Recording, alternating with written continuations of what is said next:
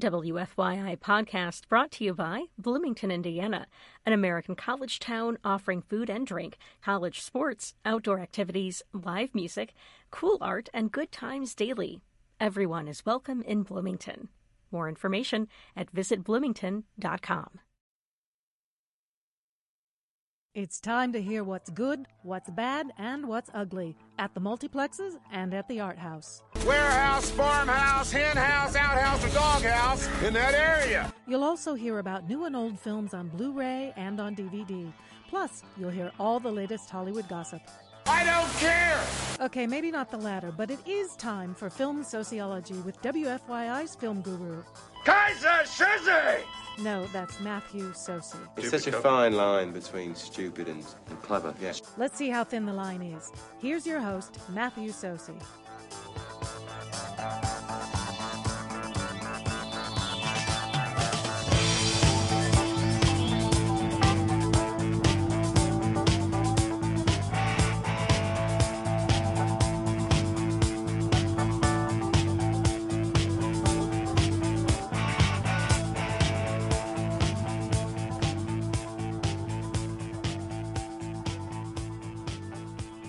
Film lovers. Welcome to Film Sociology, a film talk show here on WFYI HD to the point and WFYI.org.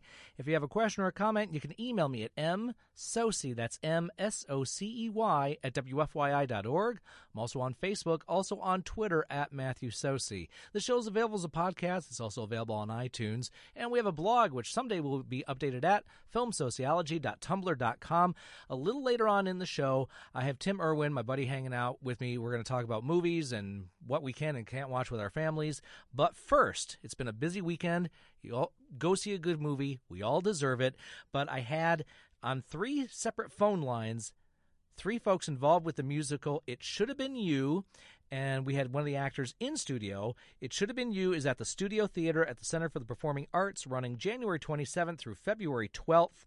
You can go to atistage.org or call 317-843-3800 for more information on this musical comedy. So in studio with Cindy Collins, who plays uh, Georgette Howard. We had book and lyrics on one phone, Brian Hargrove. We had music and concept on another phone, Barbara Anselmi. And directing the original Broadway production on another line, David Hyde Pierce three actors on or three folks on three separate lines, an actor in studio, and it sounded a little something like this. So, ladies and gentlemen, at, at at the time of this recording, a big major event in history is happening. So, I'm glad that we are going from a diversion of a country divided to the ultimate division, the family wedding. Um, I guess. Oh, that's yes. great. Thank you. That's good advertising. Um, uh, we'll talk to advertising on that. I guess, Barbara, where did it should have been you began in your world? Um, in my world, it actually began in Livingston, New Jersey, where Cindy and I are both from. Um, it began at the Crystal Plaza at a wedding there, where some hijinks went on, and I thought the hijinks were so much more interesting in, with, than the wedding, and I thought it would be cool to write about them. And I did, and I got a bunch of people on board to write with me, a bunch of lyricists. And then uh, one of them said, I want to write the song for the ex-boyfriend, but he's actually not really going to be singing the song as much. The family's going to sing it to him. And then he said, I got the hook. He said, the hook is It Should Have Been You. And I just loved it. And I, I had no idea that it's it's almost as common of an occurrence as the best man telling the groom that he's got a car outside that if he wants to uh, not go through with the wedding, that a lot of um, brides' families have told a lot of ex-boyfriends that it should have been them. And then, um, and then I, uh, after it should have been you got written uh, in class when we presented it, somebody said, "I want to know what happened." And I thought, so did I. So And Barbara, I went on. what class is this? Yeah, there's a BMI, right, Oh, Barb? um, yes, I was in the BMI musical theater workshop, And what is that? and we presented songs in class of of you know, our pieces that we were working on at the time, and this was just a concept of a bunch of different songs that happened at the, at, you know just the, the different points of view of people at the wedding. And then after this got it should when you got written, I went on search for a book writer, and then I found Brian, or Brian found me. It was kind of a mutual finding. So, Brian, what was I your... actually, Go ahead. uh, I said I came out of a bottle like a genie. What wish is she on? I rubbed the lantern three times. That's right. um, what? Uh, well, what happened with me is um, Barbara and I actually met at uh, the Summer Stock Theater where I got my start, called the Weather Vane Oh, my Theater God. in Hampshire. Do you know it? Oh, of course. Oh, Well. Judy, the woman, the, the girl playing Judy in the show, is a Weather Vane alumni. Oh, that's fantastic. Well, please tell her I said hi. Well, I will. It's my, my partner, Judy Fitzgerald, who's playing Judy Steinberg. Excellent. Well, that's really fun. Yeah. Uh, anyway, so Barbara and I met there, and fortuitous, and um, I had just uh, basically come back from Los Angeles, and I wanted to write a Broadway musical or a musical. Uh, the Broadway part was just wishful thinking, and um, I really liked Barbara's music, and she uh, said, "Hey, I, I love that song. It should have been you." And she said, "Well, I'm looking for a book writer. I've got all of these songs about weddings, in and around weddings, and." Uh, and I said, "Well, gosh, if I can think of a story um, to go with some of these songs, I would. I'll be happy to uh, to do it." And um, because I, I think I, I had said something like uh, the idea of uh, doing a show about a wedding kind of makes me physically ill. But if I could think of a story that I would want to see uh, that took place around a wedding, then I would be uh, uh, excited about it. Anyway, cut to about three months later, walking down the street, I got this idea about what if something else was going on at the wedding, and the wedding was kind of um, uh, a part of this thing that's going on. And uh, pitched it to Barbara, and she loved it, and the rest is uh, six years later history. Now, uh, I guess Brian, it's, it, it sounds like it would be a wedding if it was from the point of view of Hugh Grant's friends in Four Weddings and a Funeral. That's right. You know, I actually think that would make a great uh, musical Four Weddings and a Funeral. I, I talked to Barbara about it at one point, but I think we're kind of uh, wedding musicaled out at this point. Yeah. But that's, that, that would make a. it- It's exactly that's exactly right. I mean, you sort of nailed it on the head. Everyone listening who loved Four Weddings and a Funeral will love It Should Have Been You. Be, I, mean, I think the feeling is, unless you're with the immediate party and you're in basically in the stands, you're just kind of watching everything. You, you're you're you're you're happy for the couple, but I think you also want a little bit of entertainment, Well, uh, yeah, whether it's Yeah. whether it's intentional or unintentional. right, exactly. Uh, yeah, at least you want to dance. So. uh, So I guess Brian, were, were you were you studying wedding staple songs or wedding bands or DJs? Did they did they come into play at all as an influence when when writing? Well, Barbara wrote the music, so I'd have to ask her that. Okay. Yeah, she's she's a composer. So we just well, Uh, these, the, I'm sorry. Go ahead. I would say, do, do we are we making fun of the umpteenth use of, use of "at last" at a wedding? Um, no, that we A are, tiny bit. Well, there is There is- that I'll tell you- I'll tell you what.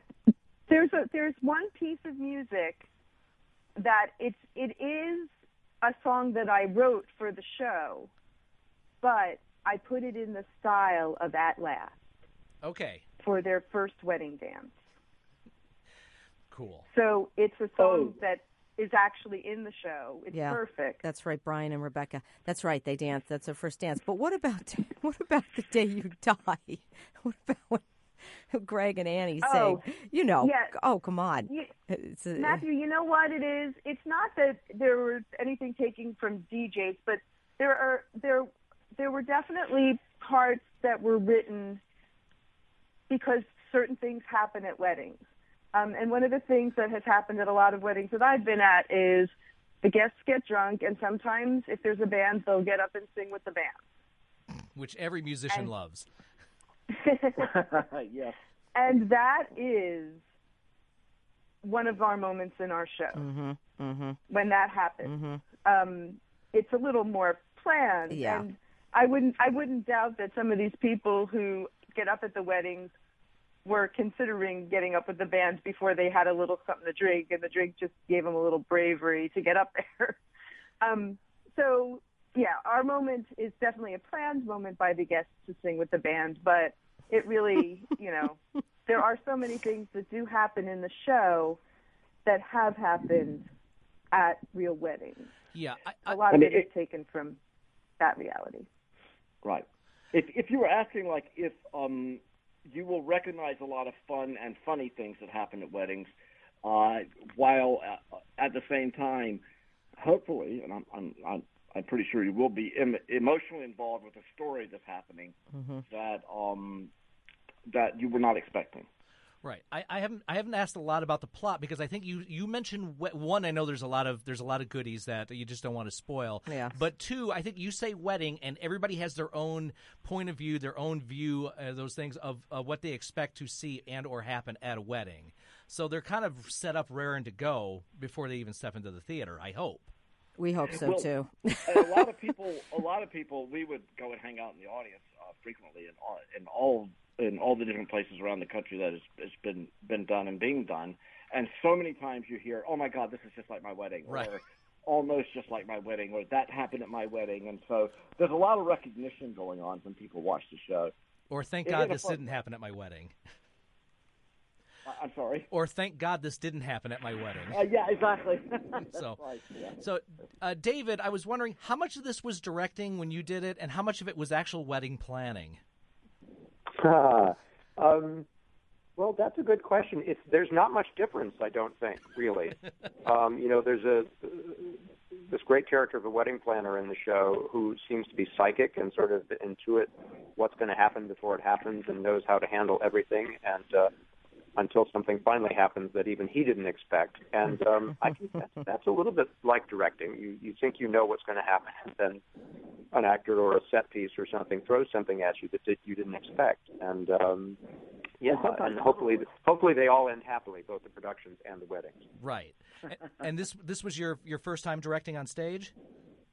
Yeah, when we did it out of town, the first, very first production ever uh, was done at the George Street Playhouse in uh, New Brunswick, New Jersey. So I directed that, and that was the first thing I'd ever directed. And uh, in spite of how that went, they kept me, and we took it to Broadway. Oh no, I saw that production. It was you saw it? oh sure, oh sure. I, my mom and I went over to see it, um, and I was in from the city in New Jersey just for the weekend, and I said, "Oh my God, it's at George Street." So my mother and I just got tickets real quick, went over because my mother was born in New Brunswick. Uh, and went over and saw it, and uh, Barbara called me immediately after the performance and said, "Well, what do you think?" And I said, It's great. I said, You know, and at that time at George Street, it still was a work in progress uh, Right. to my eyes, you know? And, um, but, but I knew it, it, God, I knew it had something. Yeah. I guess, uh, David, as an actor, were, were you able to obviously see things from a fresh pair of eyes from a directing standpoint? And have you been able to uh, look at di- directing differently as an actor now that you've had that experience on that side of the stage?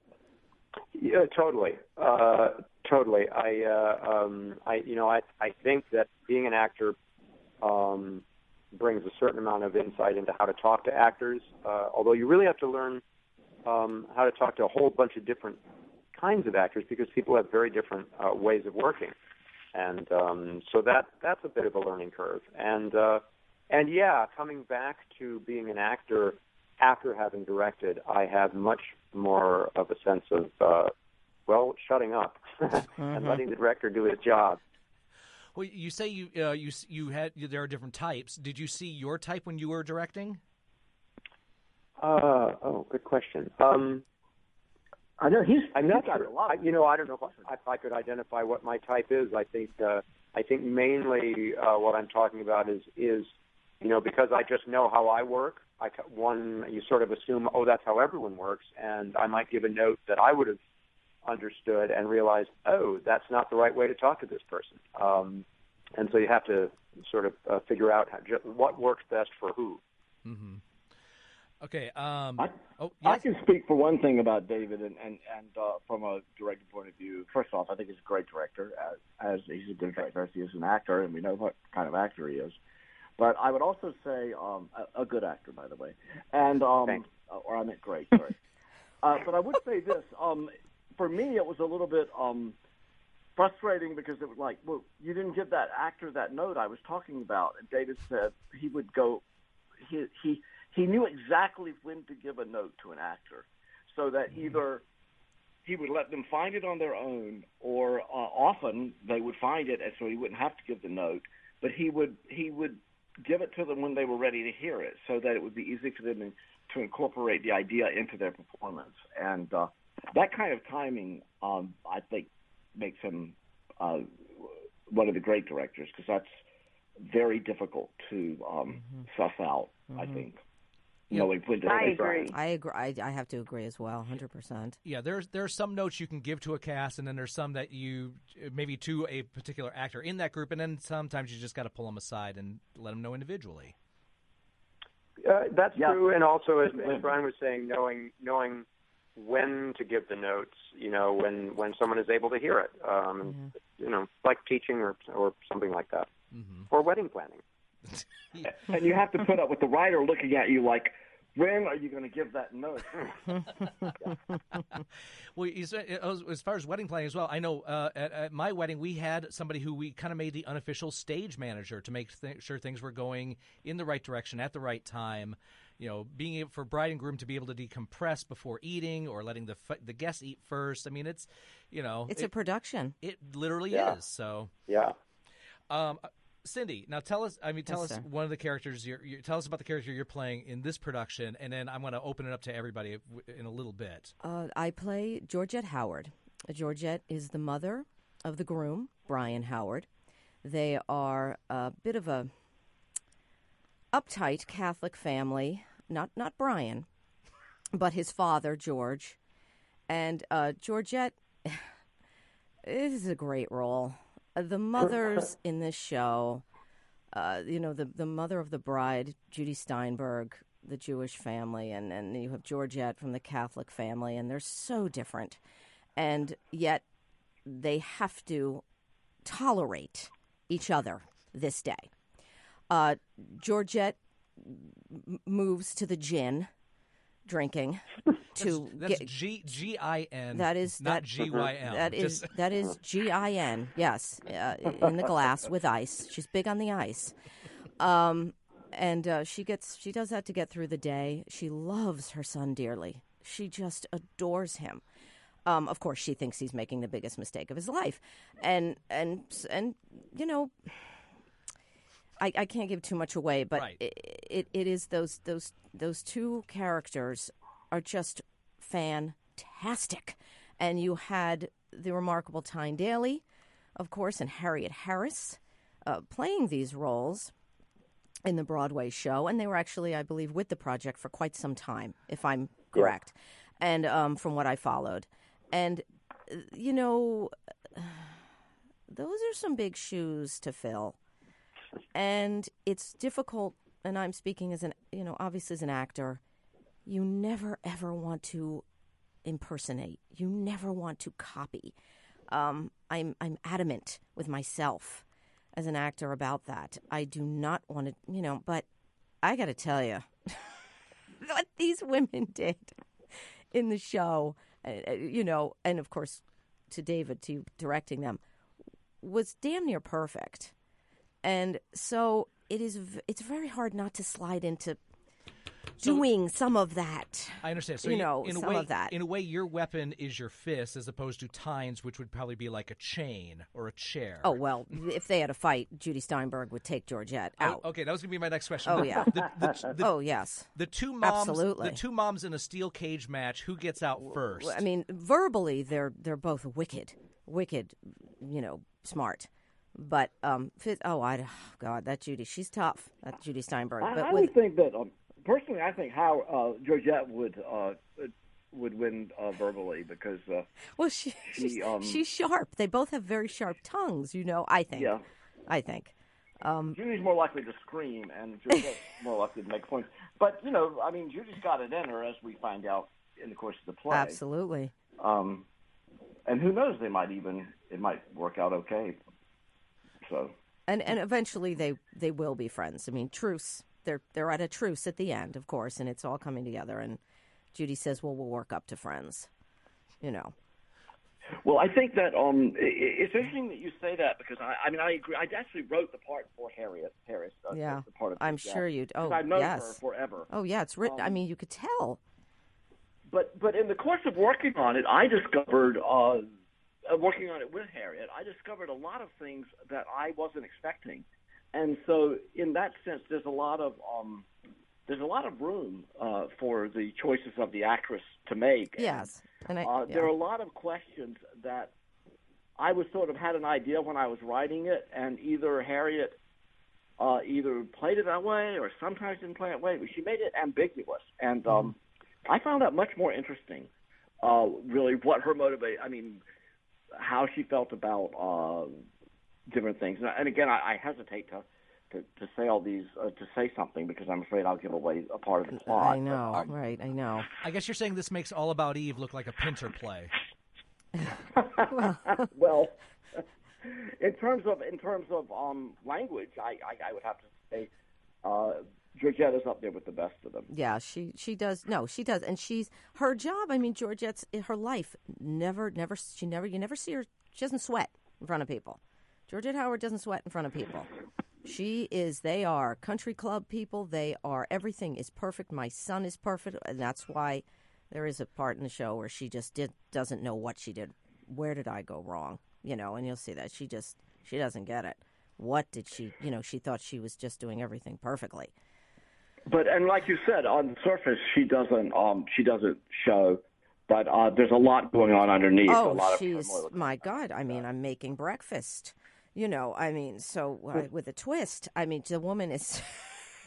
she's yes. She's, so she she has. I mean, it may seem surface uh, kind of surface kind of person that she is, but in point of fact, um, uh, wasps have feelings too, just like I I say. So it sounds like at the very least, um, you know, the the cast of it should have been you could challenge Tony and Tina's wedding to a rumble. Well, um, okay, yeah. plenty of room for everybody, but yeah, There you go. Um, I guess, like it.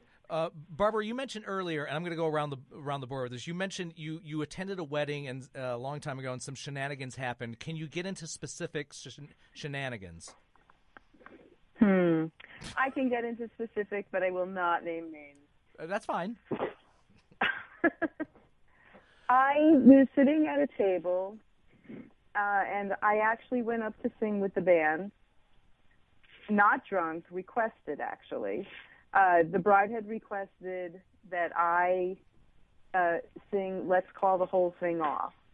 this is because the band refused to play it. Um, and I did that. I actually did like a little, what, what do they call it today? A mashup of um, that and uh, "Embraceable You." Of course you did.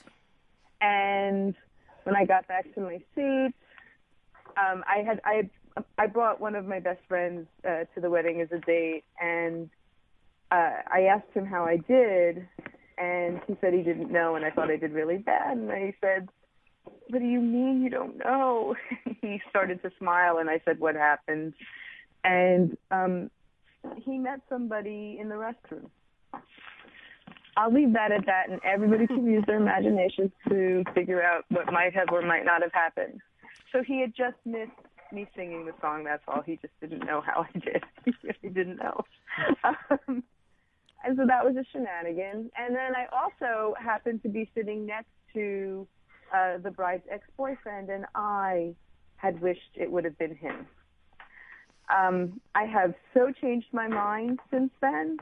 But at that time, you know, I actually thought he was the one she would really end up marrying. And so I was, you know, I didn't tell him that directly. I wasn't as brazen as the Steinberg family, but that was what I felt uh, at the time. So. Is And, and why is that, Barbara? You you didn't know him, or you didn't like him, or you know, her, I just didn't. I wasn't able to have a, a decent relationship with the man she was marrying, and the other guy I was great friends with, and you know, and I just thought, you know, and and just knowing them, I thought thought that was you know what was going to happen. So Mm-hmm. Now everything's all changed, and I'm I'm I'm actually very uh, good friends with both her and her husband now. So it's, it's Did you not a ever tell them you felt that way? Oh yeah, I actually right after she told me she got engaged, I was like, "Oh, I thought you were gonna marry Matt." so That's what the bride wants to hear. Sure, like, Well, no, I I mean I was happy for her, but then I like you know, I don't know. You're best friends since you're like six years old. You can't tell her the truth. well, can anybody top that? Yeah. uh, uh, something that happened at a wedding? Sure. Or, uh, yes. hmm. Um, I think I think Barbara wins on that one. I, I do Uh, too. That's that's why she came up with the idea of the show. I think she uh, That's right. her personal experience trumped trumped everything, so to speak. Yeah, my my wife sang at a wedding where the groom actually did repeat the priest, and he did say "awfully wedded wife." Uh, that's a that's a distant second. Oh dear. Uh, Yeah, I did, I did say to the father of the groom, for what it's worth, I would actually watch your wedding video again. That's funny. But now, um, that that line is actually in Four Weddings and a Funeral, isn't it? Yeah, yeah. So the Yeah, fact that the right. fact that it's been captured on film and it was it still happened. Yeah, that's great.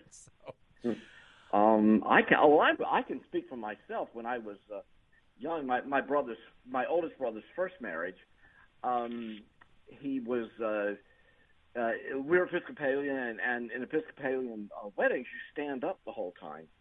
Well, this I was, uh, I think, sixteen or seventeen, and it was kind of my first major experience with um, Andre Champagne. the the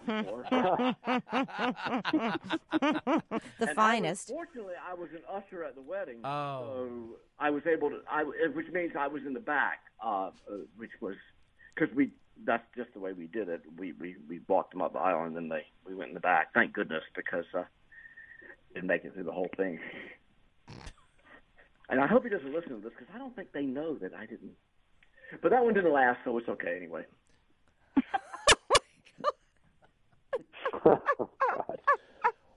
That doesn't count. Well, with that being said, it should have been you as playing in Indianapolis. Do we have the dates Uh, on that? Actually, that? in Carmel, in Carmel. Sorry. uh, at the Performing Arts Center in Carmel at the Studio Theater. For tickets, 317 843 3800 or visit atistage.org. And please come see the show because because it is hilarious and the cast is wonderful. Well, ladies and gentlemen, I, I do want to say thank you so much for your time and and for Thank the you, Matthew. for the record, this conversation is actually longer than me getting you all on the phone at the same time. So I appreciate everyone's time. good, good. And Cindy, have a thank great you. Thank you so much. We Can love you it. recollect when do you when do you open? We open next Friday, so we'll go into tech. Uh, we go into tech right after this weekend. The musical comedy It Should Have Been You is running through February 12th at the Studio Theater at the Center for the Performing Arts. That's up north.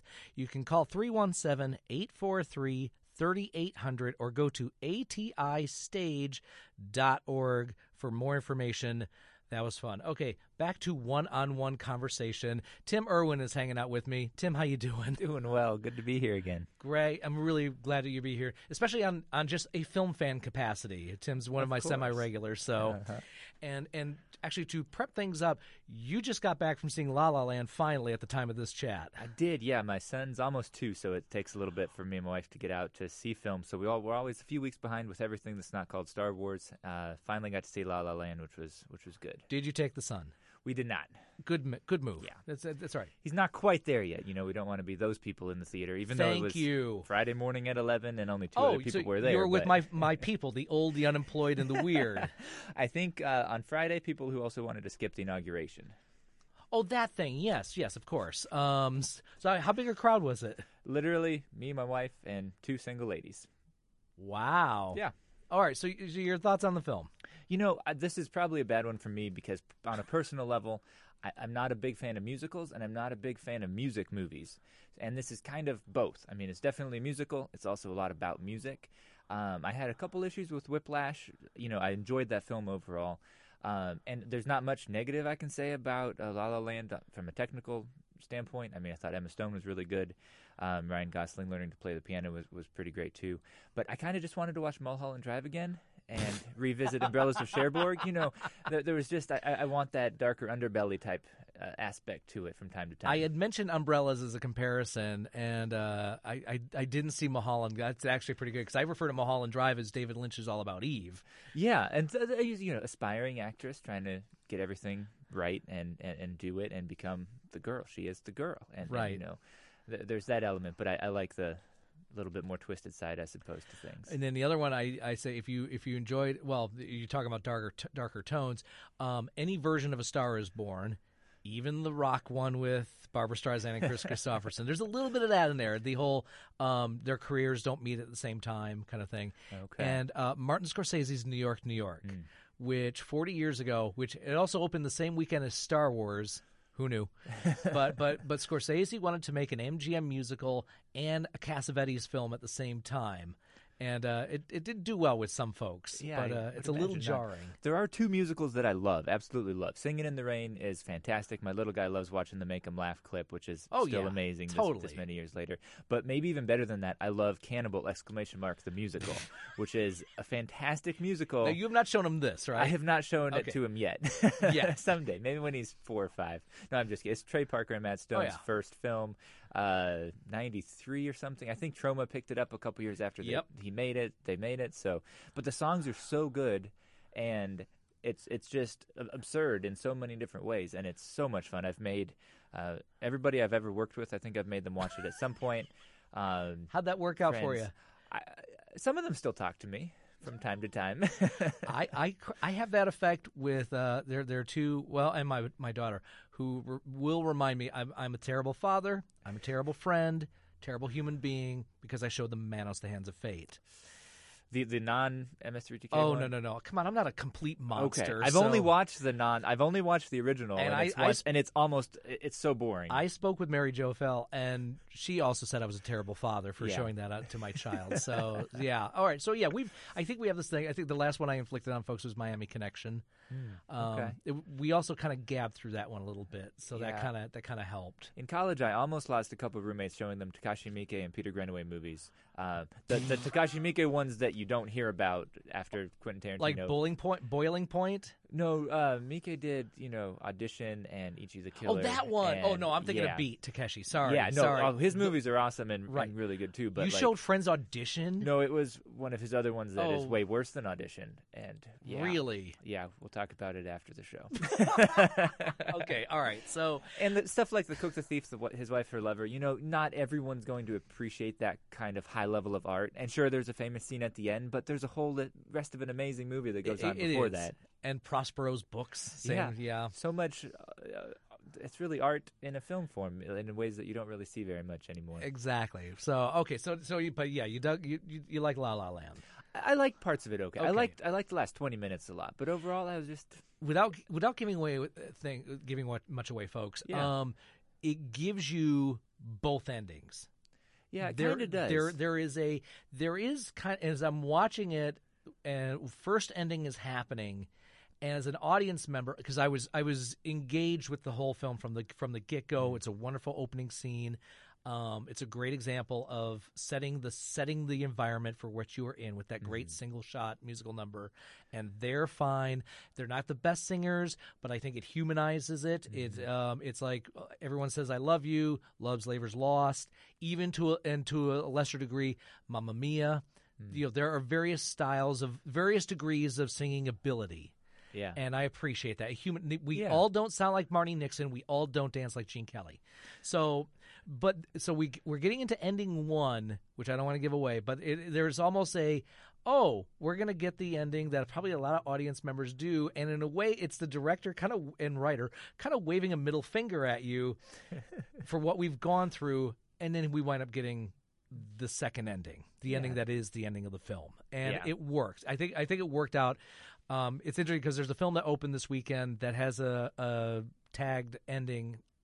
It has an ending. I don't think it's it, it earned it. I don't think it Mm-hmm. is earned it. I'll get to that in a little bit. So, anyway, I think I Are wanted we to vague like enough it on that? more. Yeah, I th- we were pretty vague. It's not the Inception style, is the coin gonna drop or not Right. type of ending. It, it does give you both, and I, there's pretty clearly a, a one that actually happened, and then there's I think the one that the audience wants to happen, and you kind of get to see them both. So I that that tickled me, you know, Yeah. and, and it goes Yeah. it goes for a bit. I'm like, oh, we're really gonna do, okay. Yeah, it went through everything.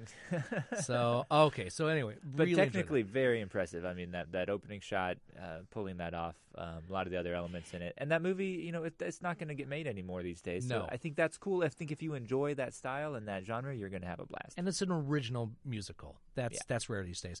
There are certain things like the single tracking shot, the single shot. It's kind of like there there are certain cliches like the the guitar the for me the blues guitarist who leaves the set the stage and wanders around the bar with his cordless.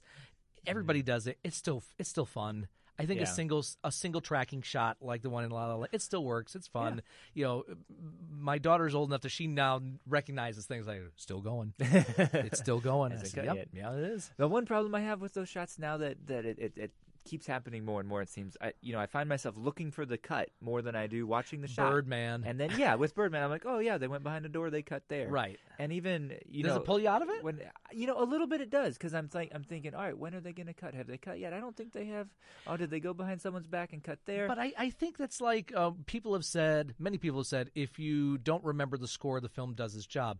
I think Hans Zimmer would like a word with you. I think Ennio Morricone would like a word Well, with you. I there are exceptions to that rule. I yeah, think. if it's transcendent, it, then it's fantastic. You you generally only remember the really good or the really bad of, of elements like the score. Like you'll remember a really bad score, which I can't even think of any examples of because usually they kind of get lost, I guess. But a, a- Sure. a, transcendent score you'll remember, and then for the most part, if it, you know, I, I kind of do think if it if it hides a little bit and, and contributes to the mood and the feeling of the film, then it, it's done an admirable job. Maybe not fantastic, but if you don't remember talking about Inception again, the from the trailer, I mean, you know, there's something wrong there. right. Um, okay. Um, before we get caught up, because we there's there's thousands of movies Tim and I could talk about this anyway, but but there's a couple of films that opened in theaters this weekend, and um, the first one I want to say it opened last week, and it was something that was not sent to the press, and uh, that, we were kind of bummed about that. Um, but it's uh, Martin Scorsese's Silence. And I, uh, my justification is, I think Paramount didn't send it to us because I think they wanted to push everything forward with fences. That's that's my guess. Um, it is a challenging, at times harsh film to watch. Um, it's Andrew Garfield and Adam Driver who are uh, missionaries going through Japan to find an old missionary who uh, is considered missing and or maybe lost his faith, played by Liam Neeson.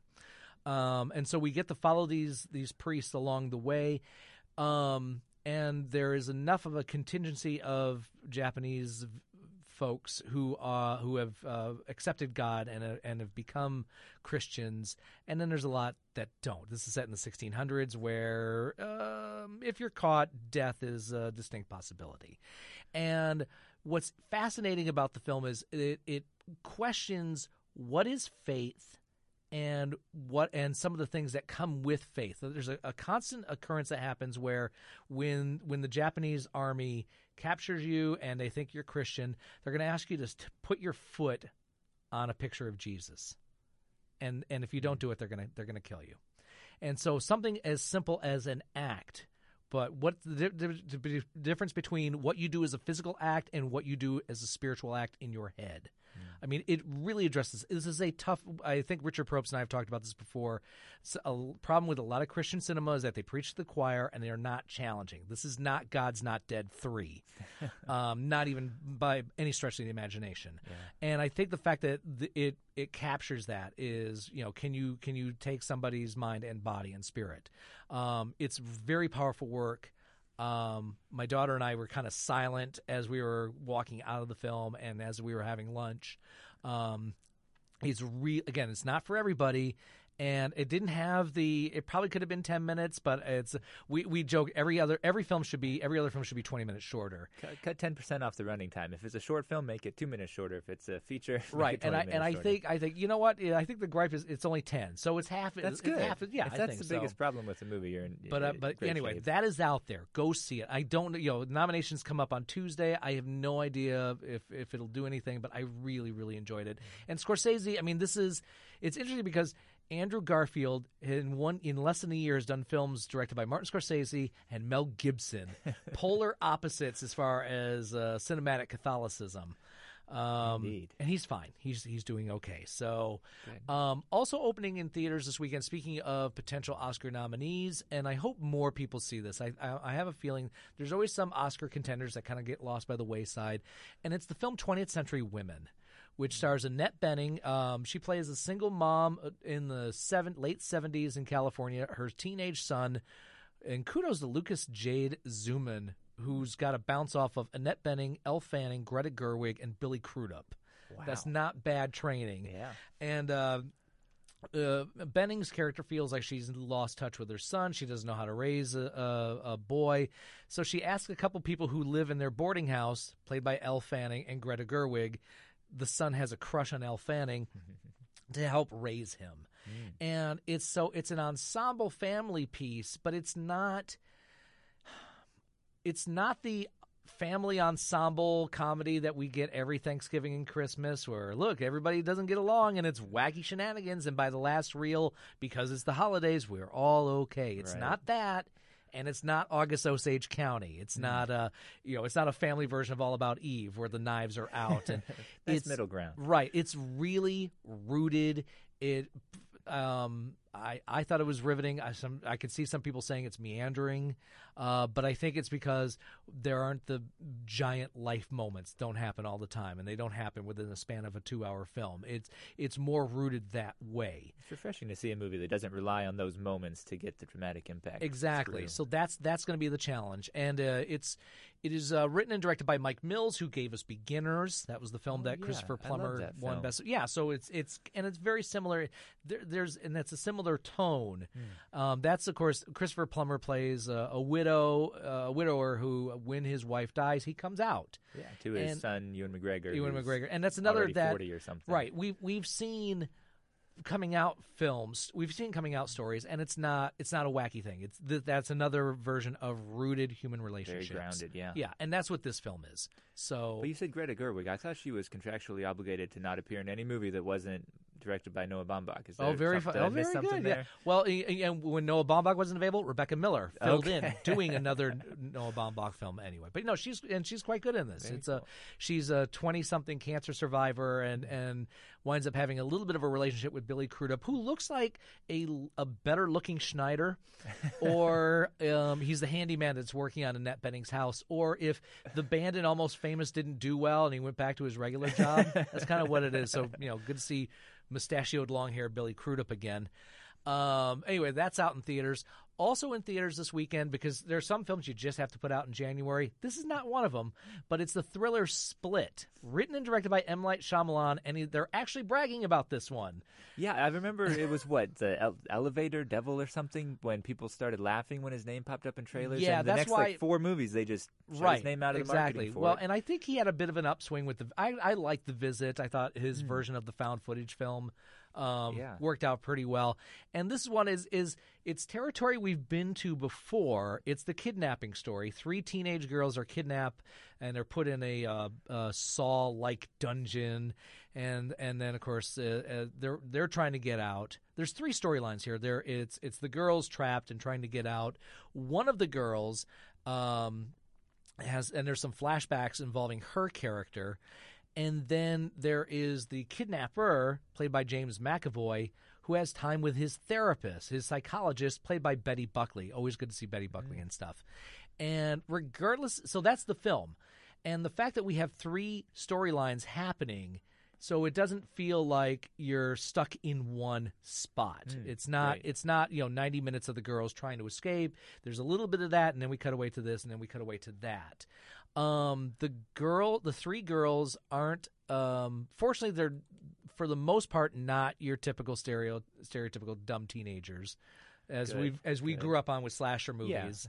um but if anything else, the film is worth seeing for James McAvoy, Mm. and he it, the on top of being you know a, a, a bad guy who kidnaps teenage girls, he's got multiple personalities, and we get to see uh, the, really get to see five of them. So we have uh, the neat freak, um, an English woman, a nine year old boy, and a designer, and so there's there's scenes of him with his psychologist, scenes with scenes with him and the girls, and um, you know it's it's kind of a, a, a high profile B movie, um, and but it works. I think it works. And there's there there are some dumb moments there, and you expect those in these films. Um, I got to see it earlier this week with a full house, and there are moments that were made so the audience could yell. They don't care what the film critics in the second row are doing. There are because there are just moments where you, the audience has to yell at the screen. Right, right. And I, I remember the early trailers for it. It looked really intense, and then I saw it was PG thirteen. I was like, how do you? I mean, everything you described comparing it to Saw, it does not make it sound like a PG thirteen movie. It it does. Yeah, there's. I mean, as far as blood stuff, no, there's none of that. Um, you know, content. I guess what thematic elements. Ooh. Right. But um, you know, and some half dressed girls because of the neat freak. It- you know, it's. It, it could have gone down several paths that we've been through before, and it, and it does for the most part doesn't do that. Um, but again, this is not this is not everyone's favorite date play, date film. I Sure. I understand that. But it's nice to see uh, Shyamalan getting some positive reviews again. I mean, I we- think he is. A lot of people really enjoyed his first two or three films, especially, and four or five for some people. And I yeah I know I think it's yeah because his third your when your third film is The Sixth Sense, and people are still comparing it to it's it's been eighteen Oh, years. Goodness. So and yeah, he hasn't come close. And I'm not gonna I'm not gonna do that. But I'm I'm I am saying this along with the visit. Obviously, they're better than his last four films. Great. and that's kind of cool. Yeah. Um, but you know, for for a couple of hours, yeah, and, and at the very least, like I said, you go for James McAvoy, and hopefully you have a good time with the rest. Awesome. Um, um, I'm going to word this carefully. The ending of this film feels like it should have been used during the closing credits. Looking at you, Marvel, and it it's a throwback. It's it's a move that Shyamalan does that, in my opinion, he hasn't earned the right to do it. Interesting. I'm just going to leave it at that. And and when it happened, uh, my fellow IFJA guy Joe Shear asked a bunch of people if he un- if folks understood the last shot, and most of them did not. Interesting. But on the flip side, of course, being a devil's playing devil's advocate and being a jerk, I said, I said, you know what? Um, how much of the mall crowd knew Peter Cushing in Rogue One? Oh, yeah. So it's kind of like it's kind of like that. So I'm just gonna I'm gonna leave it right there. Sounds like one I'll catch on Netflix someday, hopefully. Sure, that's, that'll work. Okay, um, moving on to IU Cinema, and of course, this all depends on what time you listen to this show, folks. So I'm going to give you calendar dates. You know, if you listen, or if you listen on Saturdays, good for you. If you're listening on Monday, well, um, three o'clock Saturday, January 21st, is part of the Cinekid series and the International Art House series, The Eagle Huntress. Oh, wow. So that's pretty cool. From 1994 at 7 o'clock is the staff selection, the drama, romantic drama, When a Man Loves a Woman. Meg Ryan and Andy Garcia, with uh, Meg All Ryan right. as the alcoholic. Sunday, the 22nd at 3 p.m., The Eagle Huntress. And 6.30 p.m. as part of the International Art House series, Harry Benson Shoot First. Next Thursday and next Friday at 7 o'clock as a part of the International Art House series, Reservoir Dogs. Wow. Students, it's a chance to see Tarantino on the big screen. Do it. Isn't this the anniversary year, 25th anniversary? It is. Wow. It is. I can't remember the actual release date, but there are people on social media that do that for us. Yes, exactly. um, and then Saturday, January 28th at 3 p.m., The Philadelphia Story, Oh, wow. a must see. And at 7 o'clock, the 2017 Iris Film Festival. That is all happening between now and next week. If you haven't seen the Philadelphia story, or if you don't watch black and white movies for some inane Oh, reason, okay, go check so- out the Philadelphia story. Thank you. Yeah, if you go to my Facebook or Twitter page at Matthew Socey, I was on Indy Style on Friday, and uh, so I was on there to talk about my favorite cinematic presidents. If we have time, I'll discuss my list. Um, but uh, right before I'm going on, and I had, I had chatted with some of the folks behind the scenes, and about ten seconds before we go on the air, I had brought up my favorite president is Peter Sellers in Doctor Strangelove, President Muffley, and somebody in the uh, somebody on the on the crew said they don't watch black and white movies. Ten seconds before we go on, and you can see it on my face when we when when the camera comes back and I'm there and, and we're and and lovely host is talking with me and it- she could you could just see she she even brought it up. She's like, oh, we had some lively conversation before the show started. You could see the disdain on my the RBF on my face when when they have it. So please go see black and white films, go see subtitle films, and go see films that were made before you're born. For God's sake. anyway, um, our okay, that's oh, oh again, oh, depending on when you hear the show, January January twentieth and twenty first at the Artcraft Theater in Franklin, Indiana, at two and seven thirty p.m. Muppet Treasure Island Oh wow. with Tim Curry and the Muppets. Uh, and then mark your calendars: February 10th and 11th at 2 and 7:30 p.m. The African Queen. February 24th and 25th, 2 and 7:30 p.m. The Princess Bride. And then March 3rd and 4th, Heartland Film Festival, Best of the Fest. Awesome. There you go. Okay, couple titles, sort of worth mention, maybe mentioning that it comes out on DVD this week. Uh, the Girl on the Train. If you haven't seen Gone Girl, you'll really like this film. That's about that. Um, also, uh, keeping up with the Joneses. Yes, our fu- your fussy suburban neighbors are Isla Fisher and Zach Galifianakis. And then there's spies and stuff, right? They're- The spies are Jon Hamm and Gal Gadot. Um, yeah, because when I think frumpy suburban housewives, I think Isla Fisher. Right. Um, yeah, I I wanted to like them. I like them, Yeah. but not in this. And also on DVD and Blu-ray, Ouija: Origin of Evil. Is that the second? How many That's of those the have sec- they made? I don't oh my know. goodness. That's all right. It's somebody at the Onion at the AV Club. They have a thing called Run the Series. This week they talked about Underworld. Oh wow. Somebody had to. A couple old titles on Blu-ray. Um, Criterion put out something wild. Not that one. The one with Carroll Baker and Ralph Meeker, and a film I I need to revisit because it's so much fun. It's a fun, pulpy '50s drama. Bad Day at Black Rock. I'll tell you why. You have Lee Marvin, you have Ernest Borgnine, you have Ann Fisher, and the star of it is a judo chopping one one armed now he's not one arm one arm doesn't work well he uses his other one judo chopping spencer tracy Wow. A stranger comes into a small town robert ryan's in it as well a stranger comes into a small town and just messes people up and it's spencer tracy so take that liam Yeah, neeson it's been a long time since I've seen that one. that's worth checking out. So, um, I want to get to uh, some dead people we like because we don't have time for dead people we don't like. And and yes, I, people are already joking about 2017 celebrity deaths up and running, but uh, Miguel Ferrer Yeah. passed away, and uh, you probably best know him from uh, RoboCop, and he was in Iron Man three. Twin Peaks, right? Right, Twin Peaks as well. As so we're going through, um, God, the man who wasn't there from 1983, Flashpoint, which I remember seeing. Uh, yeah, he of course was Bob Morton in the original RoboCop.